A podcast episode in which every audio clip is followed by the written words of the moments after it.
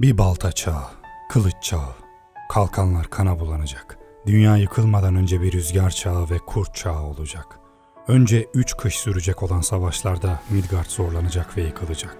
Babalar oğullarını katledecek. Erkek kardeşler birbirlerinin kanına bulanacak. Anneler erkeklerini terk edecek ve kendi oğullarını baştan çıkaracak. Erkek kardeşler kız kardeşlerle yatağa girecek.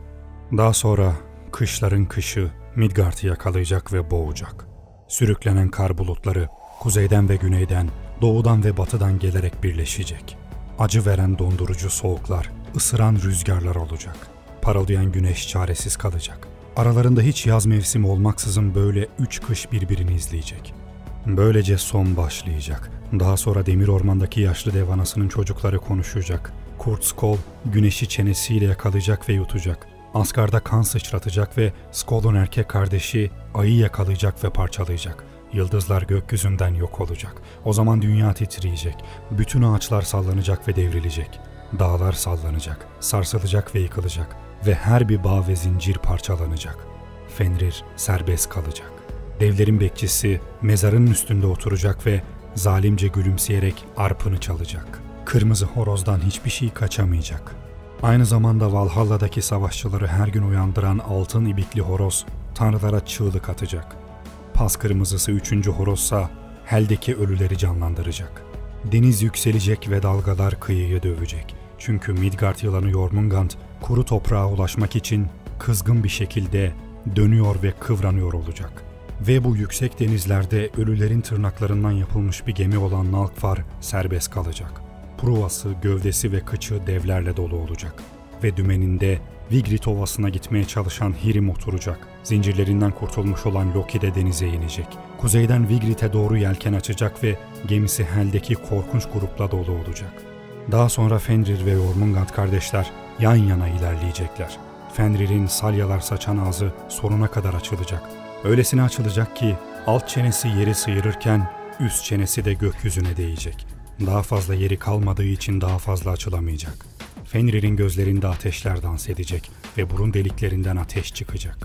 Bu arada Jormungand ise her nefes alışverişinde zehir püskürtecek, bütün dünya ve gökyüzü onun zehriyle kaplanacak. Dünya kargaşa içinde olacak, hava patlamalarıyla ve şangırtılarıyla ve onların yankılarıyla sallanacak.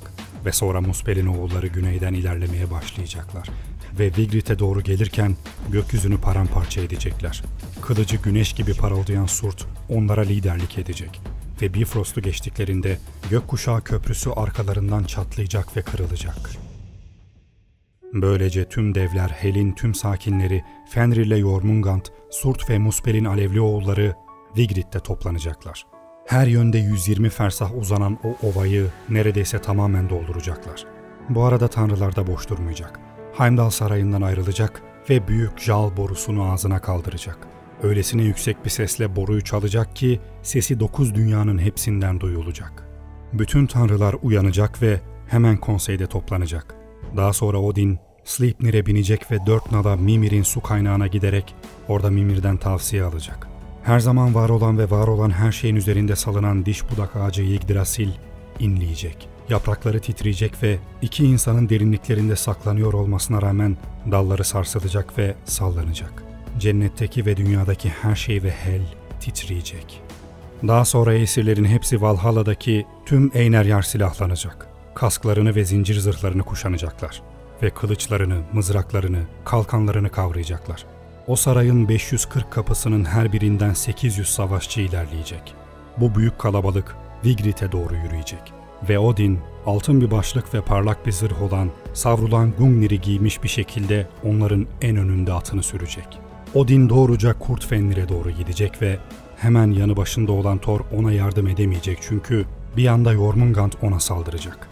Freyr ateş devi Surt'la savaşacak ve Surt alevli bıçağını savurduğunda Freyr kendi sağlam kılıcını hizmetçisi Skinner'e verdiği güne lanet edecek. Ancak Freyr yenilmeden önce uzun bir süre mücadele edecek.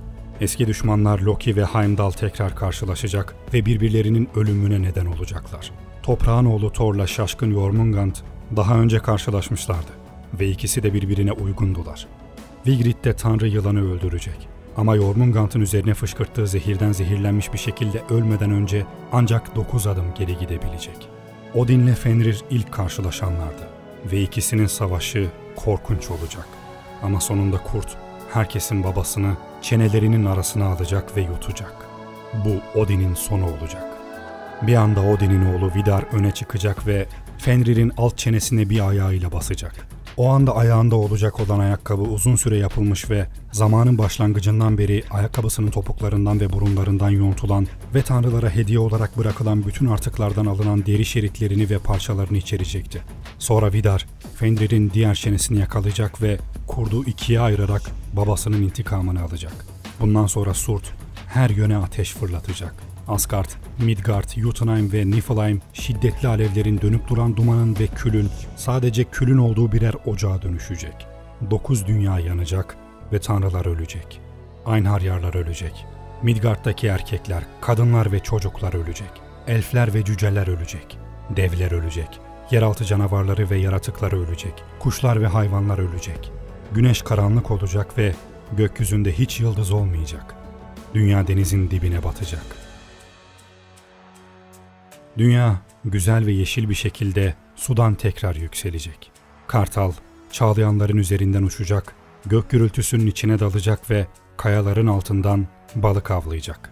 Hiç ekilmemiş tarlalarda mısır yetişecek. Vidar'la Vali hala hayatta olacaklar. Ateşten ve sellerden canlı kurtulacak ve bir zamanlar sarayların bulunduğu parlak bir ova olan İdavöll'a dönecekler. Thor'un oğulları da onlara katılacaklar ve babalarının çekici onlara kalacak. Ve Baldr'la Hoth ölülerin diyarından geri gelecek. Onların da İdvoll'daki taze yeşil çimlerde yürümeleri uzun sürmeyecek. Honir de orada olacak. Sihirli değneği tutacak ve olacakları önceden görecek. Güneş ışığının altında oturup konuşmaya başlayacaklar. Sırasıyla sadece kendilerinin bildiği hatıraları anımsayacaklar. Geçmişte olan birçok şey hakkında Jormungand'la Fenrir kötülükleri hakkında konuşacaklar. Ve savrulan çimlerin arasında bir zamanlar esirlerin sahip olduğu hazineler olan altın satranç tahtaları bulacak ve hayranlıkla tahtalara bakacaklar. Bazısı iyi, bazısı kötü, birçok yer yeniden yükselecek. Hepsinin içinden en güzel yer, cennetteki güneşten bile daha güzel olan altın çatılı Gimli olacak. Yöneticiler kendileri ve birbirleriyle barış içinde burada yaşayacaklar. Ayrıca o Gungnir'in üzerinde zeminin her zaman sıcak olacağı bir emir olacak. Burada seven herkes için her zaman yiyecek ve içecek bol olacak. Bir de Nidafyol'un karanlık dağlarında yer alan ve tamamen kırmızı altından yapılmış bir saray olan Sindri olacak. Ama cesetlerin sahilinde bir saray daha olacak. Yer altındaki bu yer geniş olduğu kadar kötü de olacak. Bütün kapıları kuzeye bakacak. Duvarları ve çatısı, yüzleri içeri dönük ve sarayın içerisindeki nehirde akacak kadar çok nehir püskürten ibikli yılanlardan yapılmış olacak. Yeminlerini bozanlar ve katiller bu nehirde yürüyecekler. Kendilerini Yggdrasil'in derinliklerinde saklayan iki insanın adları Líf ile Yggdrasil olacak. Surt'un ateşi onları yakmayacak. Hatta onlara dokunmayacak bile. Ve besinleri sabah çiği olacak. Dallarının yaprakları arasından ışığın geri geldiğini görecekler. Çünkü daha önceden kurt Skoll'un yakalamış ve yemiş olduğu güneşin en az kendisi kadar güzel ve kendisiyle gökyüzündeki aynı yolu izleyip dünyayı aydınlatan bir kızı olacak. Líf ile Yggdrasil'in çocukları olacak. Çocuklarının da çocukları olacak. Dünyanın her yerinde hayat, yeni hayat olacak. Son, aynı zamanda bir başlangıç olacak.